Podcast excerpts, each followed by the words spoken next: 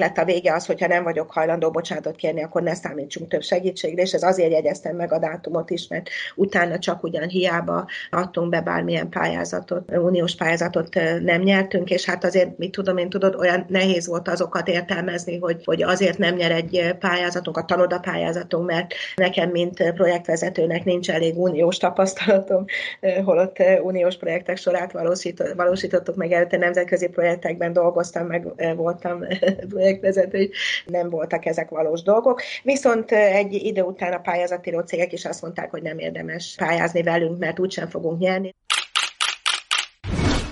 Évek óta nem nyer pályázatokat az Igaz Gyöngy Alapítvány, amelynek a vezetője pontosan vissza tudja vezetni, hogy mióta pályáznak hiába. Elritók Nóra hat évvel ezelőtt kritikával illette az akkor még miniszterként dolgozó Balogh Zoltánt, azóta nem nyernek pályázatot. A szakember mostanában már kevesebbet politizál, és inkább a szakmaiságra figyel. Ahogy mondja, ez lett a túlélés záloga. Ez itt a Selfie, a Szabad Európa podcastje. Bátori Róbert vagyok. A következő percekben Eritók Nórával, az Igazgyöngy Alapítvány vezetőjével beszélgettünk szegregációról, közoktatásról és egy pici politikáról.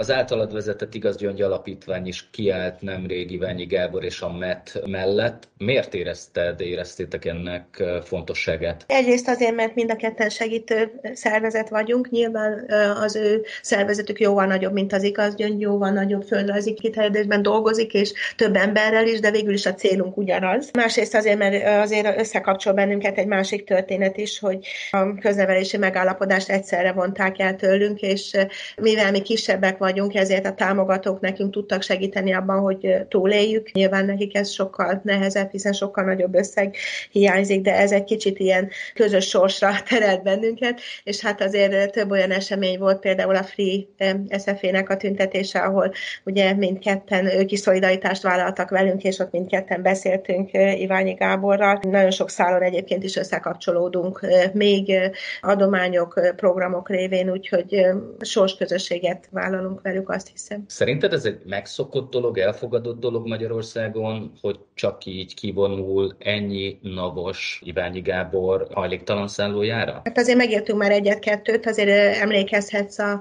a norvég alapos botrányra, amikor az Ökotás Alapítványhoz vonultak föl így ennyien. Szomorú, hogy, hogy így van, nem, nem tudok erre mit mondani, nem ez lenne a rendszernek a dolga. Nálunk most fejeződött be egy ász ellenőrzés, és hogy én tulajdonképpen, tehát egy normális rendszerben az ellenőrzés döntéseknek létjogosultságát érzem, hiszen kellenek keretek ahhoz, hogy az ember tudjon működni, kellenek szabályok mindenhez, és az egy jó érzés, hogyha segítő jelleggel ezek az ellenőrzések működnek, hogy jobban, hatékonyabban, pontosabban a szabályoknak meg jobban megfelelve működhessen az ember, de amikor ilyen dolgok történnek, akkor az ember azt gondolja, hogy elcsúszott valami, elcsúsztak a fókuszok, elcsúsztak a hangsúlyok, és hát igen, ilyen megtorló jellege van. Nekünk is volt bőven ellenőrzésünk, tehát azért én is megértem, hogy amíg a határokat talán jobban feszegettem, és a tüntetési beszédeken jobban részt vettem, vagy jobban bekapcsolódtam, hogy akkor, akkor volt olyan, hogy zsinórba kaptuk az ellenőrzéseket, de nekem nem volt rossz tapasztalatom erről. Feltehetően azért, mert kis szervezet vagyunk, nem éreztem azt, hogy azon túl, hogy talán voltak időszakok, amikor indokolatlanul gyakrabban megjelentek, hogy itt bármiféle ellenséges hang lett volna velünk szemben. Ebben ebben nem éreztem. Ez az általad indokolatlan megjelenésnek lehetett ahhoz köze, hogy te esetleg felszólaltál valami rendezvényen, vagy tüntetésen? Mit hát ha az időbeliségét nézem ennek, akkor, akkor, tehát nyilván ott voltam a Kossuth téren, akkor utána több területről kaptunk ellenőrzést. Igen, tehát azt gondolom, hogy én is nagyon sokat változtam ebben a munkában. Mondjuk, ha tíz évvel ezelőtti önmagamhoz viszonyítom az egészet, akkor én is én, én sokkal harciasabban álltam bele dolgokba. Csak egy idő után mérlegelnem kellett, hogy hogy ez most az én személyes érzéseim és elköteleződéseimről szól, vagy arról az ügyről, amit az igazgyönnek képviselni kell. A határokig mindig elmentem, és azt gondolom, meg is toltam egy picit, de azért meg kellett, hogy hozzam azt a döntést, hogy ez nem rólam szól, és hogy az az ügy, amiben, ami mellett az igazgyöngy elköteleződött a gyerekszegénység ügye, a generációs szegénység ügye, a sokkal fontosabb annál, hogy most per pillanat milyen politikai csatákat vívunk meg, milyen világnézeti csatákat vívunk meg. Valahogy olyan dolgot próbáltam kialakítani a túlélés jegyében, hogy nagyon próbáljon meg szakmaiak lenni, szakpolitikaiak lenni, és hangsúlyozni azt, hogy arról nem én tehetek, hogy a pártpolitika felolvasztotta a szakpolitikát. Arról nem én tehetek, hogy most egy olyan világ van, hogy mondd meg, hogy hova tartozol, és hogyha kritikát fogalmazol meg, vagy nem társulsz a, a sikerorientált kommunikációhoz, akkor rögtön a másik oldalhoz tartozol mert ez nem így van. Ez az ügy van itt, a gyerekszegénység ügye, amit a rendszerváltás óta sem tudott megoldani, egyik kormány sem. A helyzet romlását is érzékelhetjük, és akármi lesz április után, nekünk ezt az ügyet akkor is képviselni kell. Ebben a túlélés eszköze lett az, hogy igyekeztem kivenni a pártpolitikai élét ennek az egésznek, az én megnyilvánulásaimnak, az én megnyilatkozásaimat. Hát sokan mondják rá, hogy ez, ez, ez is politizálás, mert minden politizálás nyilván, de én a szakmai vonalat hangsúlyozom benne. Nora, mi volt az a pont, amikor eljutottál arra a döntésre, hogy egy picit vissza kell venned ahhoz, hogy az igaz gyöngynek úgymond ne legyen nagyobb baja? Volt egyáltalán ilyen pont? Persze, hogy volt. Talán a legemlékezetesebb az egy, egy cikk volt, aminek a kimenetele az lett, hogy majdnem sikerült sajtóperbe kerülnöm a, az emmivel. Ez egy olyan cikk volt, ami biztos, hogy tőlem egy picit, a megszokott, egy picit eh, nálam pikírtebb volt, behúzott engem is ez a, ez a, ez a fajta eh, stílus, eh, pedig ez már jó régen volt, de 16-ban meg tudom mondani azért az időpontot is, mert azért akkor elhangzott, hogy nem számíthatunk több állami támogatásra. Hát ez egy elég kellemetlen szituáció volt, egy HVG-s cikk miatt volt, amiben a HVG egyébként be is állt volna.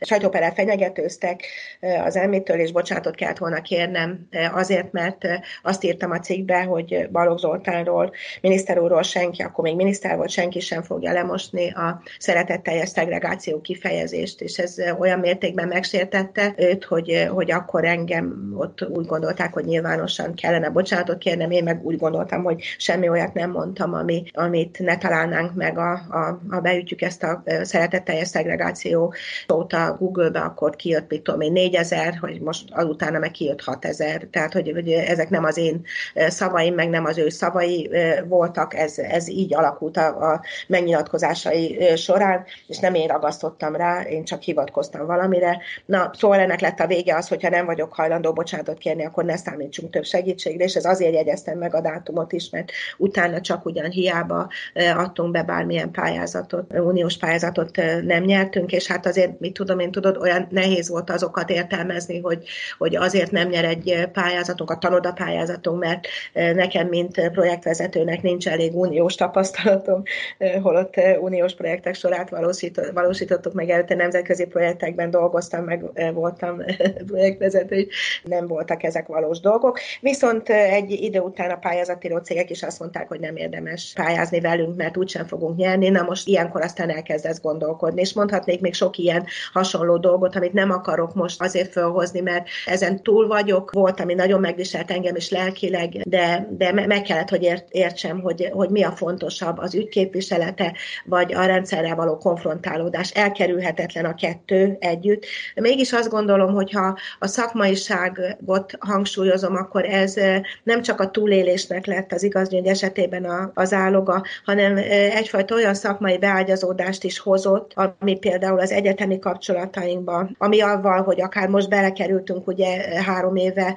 a FETE programba egyetlen civil megvalósítóként, ebben csak egyházi megvalósítók vannak benne. Szóval ezek azért azt mutatják, hogy a szakmai beágyazódásunk erős. Az, hogy szakmai, szakpolitikai szinten ezt nem tudom érvényesíteni, az meg azért van, mert a szakpolitika pártpolitika ma. Azt mondtad, hogy a szakpolitika mentén próbálod képviselni a társadalmi leszakadás ügyét. Mégis mit gondolsz, mik az oktatási rendszer legnagyobb hiányosságai és akár igazságtalanságai is, és mit jelent megtalálta az, amit nemrég mondtál, hogy a szakma elszakadt a politikától és a döntéshozataltól. Nyilván az utóbbi évek legnagyobb hibájának én az oktatási szegregáció elszabadulását látom. Hogy ezt nem, nem sikerült fékezni, nem sikerült megállítani, nem sikerült meg, megszüntetni. Nyilván nagyon össze, nagyon bonyolult ez a kérdés, hiszen összefonódik a, a, a szabadiskola választással, az egyházi iskolák helyzetbehozásával. Ugye nagyon sokat harcoltam azért, hogy itt a térségünkben ugye az egyházi iskolák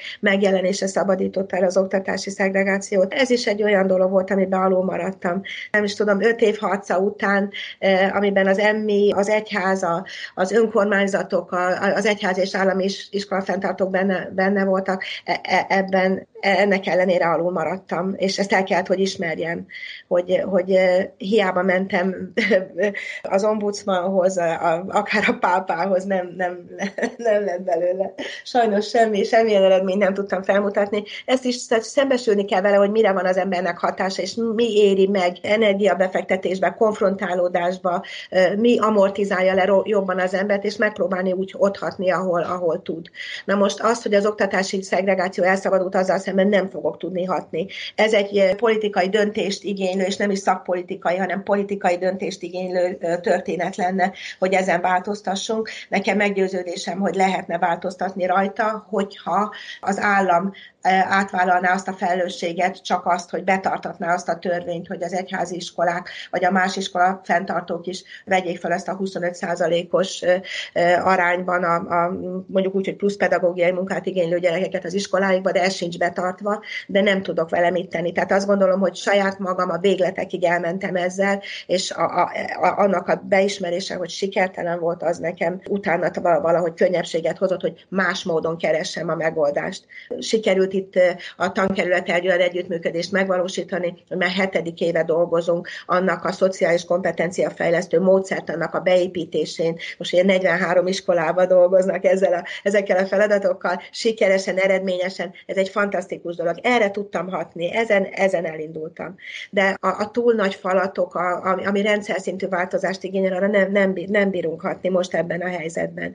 És e, e, emiatt mondom, hogy a, minthogyha a szakmaiság meg a politika külön életet élne. Tudod, tehát annyira ambivalens ez az egész érzés, hogy miközben azt érzed, hogy a szakmai beágyazottságod nő, közben elveszik tőled a kiegészítő támogatást, pikét módon, e, a Covid-ra hivatkozva, meg arra hivatkozva, hogy de hát jó a maga fundraisingje. Ugorjunk egy picit vissza az időben, de csak picit, 99-ig. Friss diplomás tanár vagy, mégis szembe találod magad elég sok nehézséggel. Egy évvel később, 2000-ben viszont már megalapítottad az iskolát. Mi történt abban az egy évben? Hogy lett ebből az egészből? Művészeti iskola. Muszáj 99 elé menni, mert azért már nekem akkor megvoltak a gyerekeim, és én már visszamentem tanítani. Én ugye földrajz rajzszakos vagyok eredetileg. Én a rajz mellett, meg hogy képzőművész is vagyok, a rajz mellett tettem le a voksomat, és én akkor elkezdtem annak a módszert, annak a kidolgozását, amit figyelj, nem beszéltünk még ilyenkor, hogy, hogy szegregáció, meg, meg integráció, csak egyszerűen azokhoz a gyerekekhez próbáltam a művészetek útján utat keresni, vagy kaput nyitni, akikkel több probléma volt, és én egy olyan általános iskolában dolgoztam, ahol magas volt ezeknek a gyerekeknek az aránya. Ez sikeres volt ez az út. Ekkor volt, ugye, ekkor hozott össze a Sors Vekeldi tanár úrral, ekkor volt a Soros Alapítványnak az első programjai magyarul. Én itt tanultam meg pályázatot írni, ebből tudtam eszközöket venni, amivel sokkal szebb dolgokat tudtam csinálni a gyerekekkel. Szóval egyszer egy nagyon szép dolog indult el. Na most a 99 azért volt érdekes, mert előtte két évvel 97-ben volt egy igazgatóváltás ebben az iskolában. Addig ez az igazgató, aki itt volt, támogató volt ebben, ő felismerte, hogy ez egy fontos és jó lehetőség az iskolának, és nagyon sokat sikerült is fordítani ezen az iskolán addig, a, ebből a, főleg a társadalmi leszakadásban érintett gyerekek mellett egyre többen jelentek meg a, a városból a jobb társadalmi státuszúak. Aztán volt egy igazgatóváltás, nem volt szerencsés az én szempontomból.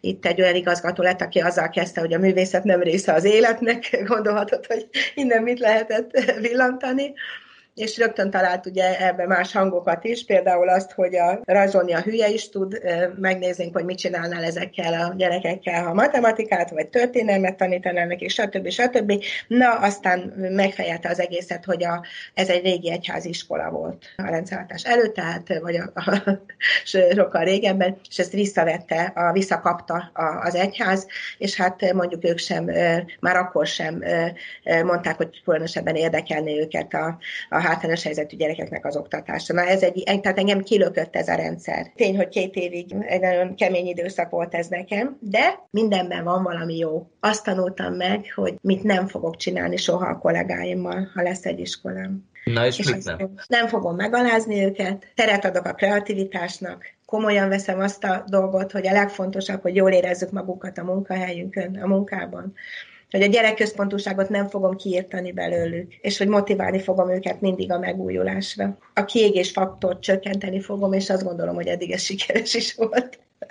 Szóval minden rossz előre viszi egy picit az embert, és eh, hát akkor jött ez, hogy akkor legyen az alapítvány, és akkor rá egy évre az iskola, és utána meg folyamatos volt ez a, ez a bevonódás, ez a, az oktatás, eh, felismerés annak, hogy az oktatás nem lesz elég, és ugye 12 éve pedig a szociális eh, modell elindítása, nagyon sok tapasztalat után, ami, hát ugye azt gondolom, hogy egyébként ez a, ma, ma ez a legkomplexebb olyan modell, olyan stratégia, ami, ami átfogja az élet minden területét, és hát ebben próbálkozunk. Amikor te ezt kitaláltad, hogy akkor legyen iskola, akkor, akkor kezdetben milyen gyerekek, honnan, hogyan kezdtek el hozzátok járni? Hogyan indultatok neki ennek az egésznek? Én úgy döntöttem, hogy ott hagyom ezt az iskolát, akkor ugye itt fölajánlotta akkor az egyház, hogy el lehet menni. Tehát ez egy, nem, nem úgy volt, hogy ó, ma felmegy, azt mondják, aki nem akar egyházi iskolába tanítani, az elmehet, és kifizetik a végkielégítést. Én megragadtam ezt a lehetőséget.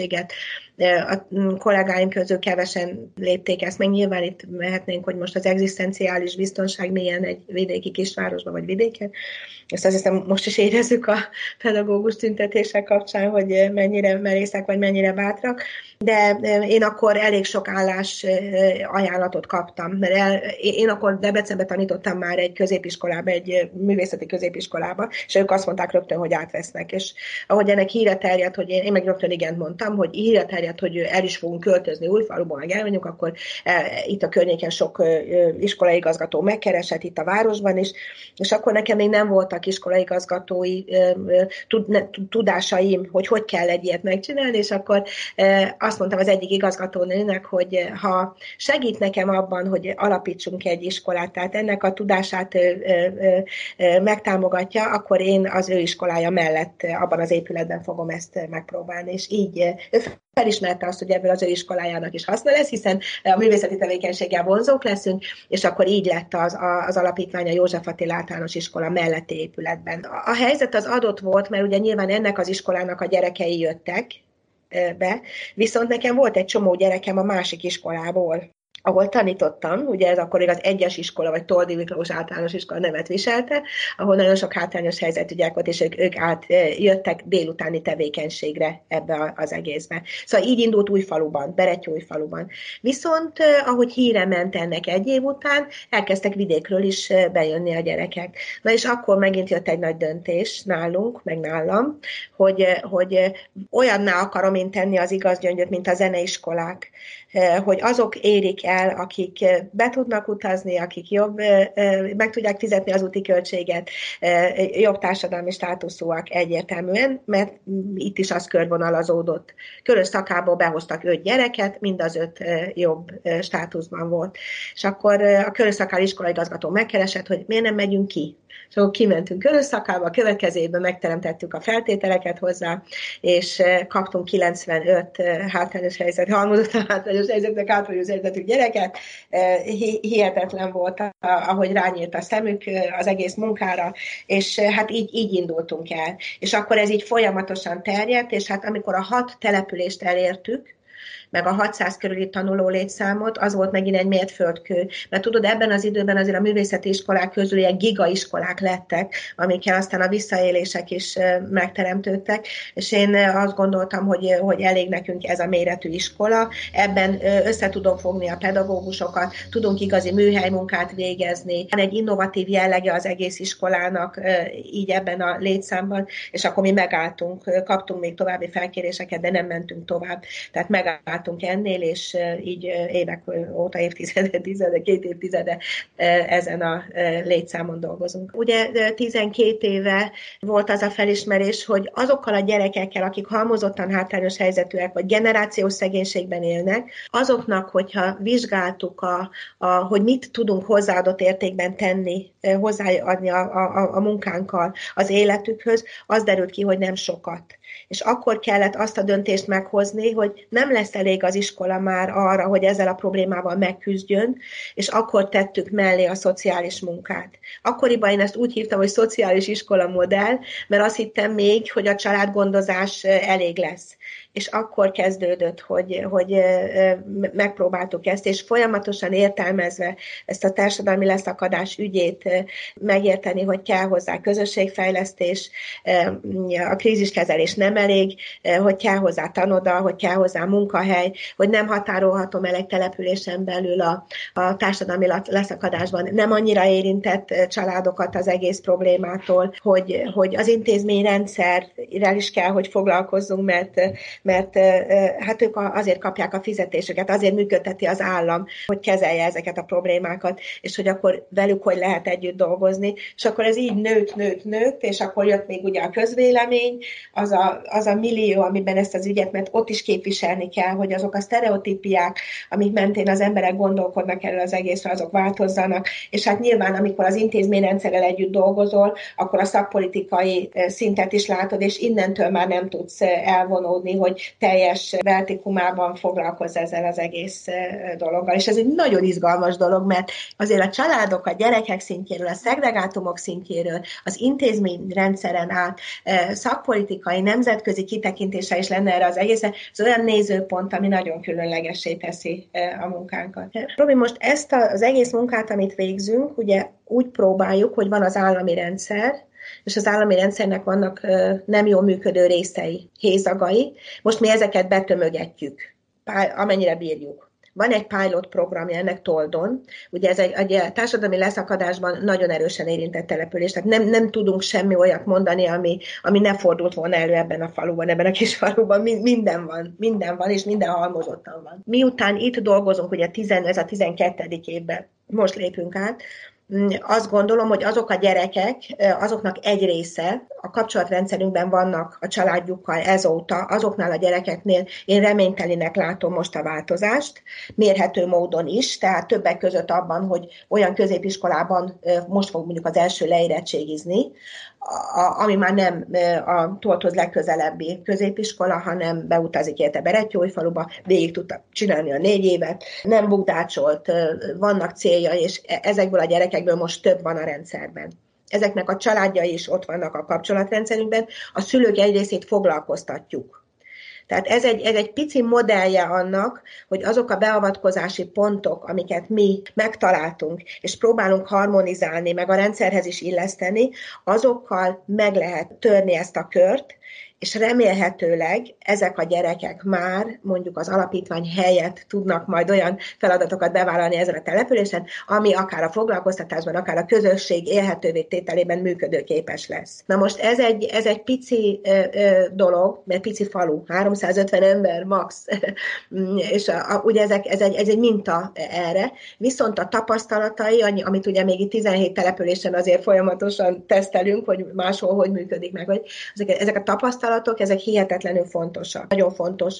A toldi gyerekek élete nagyon fontos, az mondjuk az, az 1200 család, akivel kapcsolatba kerülünk itt 17 faluba, mert minden gyerek fontos, de a legfontosabb talán, hogy az a tapasztalati tudás, amit ebben megszereztünk, az, az, az a, nem mondom, hogy módszertan, mert nem mondhatom, hogy módszertan, hanem azt mondom, egy keretrendszer, amiben változásokat lehet előidézni, azt, azt mi le fogjuk tudni írni. Látom azt, ezt még elmondom, mert ez hihetetlenül fontos, hogy mivel foglalkoztatunk is, és látjuk annak a generációnak a munkavállalói kompetenciáit, akit ugyanígy engedett el az oktatási rendszer, mint ahogy a gyerekeket most a szegregált iskolákban, tehát alapkészség hiányosan szakmatanulás nélkül estek ki a rendszerből, hogy ott milyen hiányosságok vannak, és mi az, amire az állami iskola rendszer nem felel, felel most sem.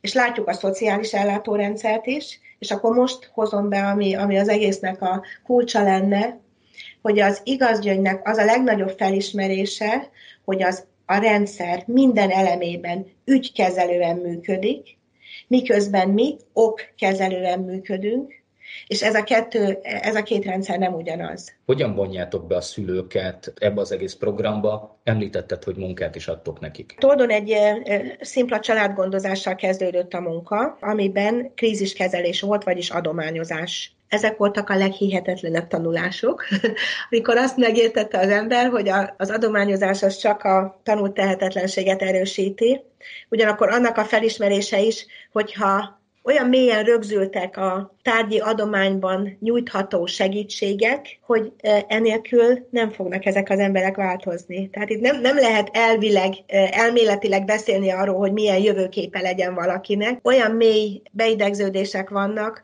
hogy itt csak ugyanaz működik, hogy az egyik napról a másikra túlélésben, hogy most akkor kapok valamit, vagy nem kapok. Ez egy na- nagyon érdekes dolog, és ellentmond tulajdonképpen annak, amit, a, amit mondjuk a pedagógia képvisel, ugye azt mondja, hogy a motiváció legalja az, amikor anyagi javakkal motiválunk, de hát nem tudunk mit tenni, mert azzal tudjuk behúzni az embereket, hogyha ezt a segítségnyújtást elérhetővé tesszük számukra. Az viszont, hogy ők maguk fogalmazták meg a közösségből, hogy az nem igazságos, hogy mindenkinek adunk, az egy nagyon fontos dolog volt, és ez nyitotta rá a szemünket arra, hogy közösség kell, közösségi szabályok kellenek, és ezért lett ez az egész modell egy közösségfejlesztési fókuszú. Tehát nem jár a segítség mindenkinek, de ez is bonyolult, mert a gyerekgyógyszert nem tudod, nem tudod azért nem odaadni, mert a szülőnek a szülői tudatossága vagy a felelőssége nem elég és várni, hogy majd ugyanúgy nem, nem tudok, mint ne, nem segítek a, a, a szociális problémákon, mert az államnak az impotenciáját szolgálom ki, hiszen hátradől és azt mondja, hogy megvan oldva minden. E, e, e, ez sem jó, mert tényleg, tényleg azt csinálom. Ha megoldom helyette, akkor nem fog változni.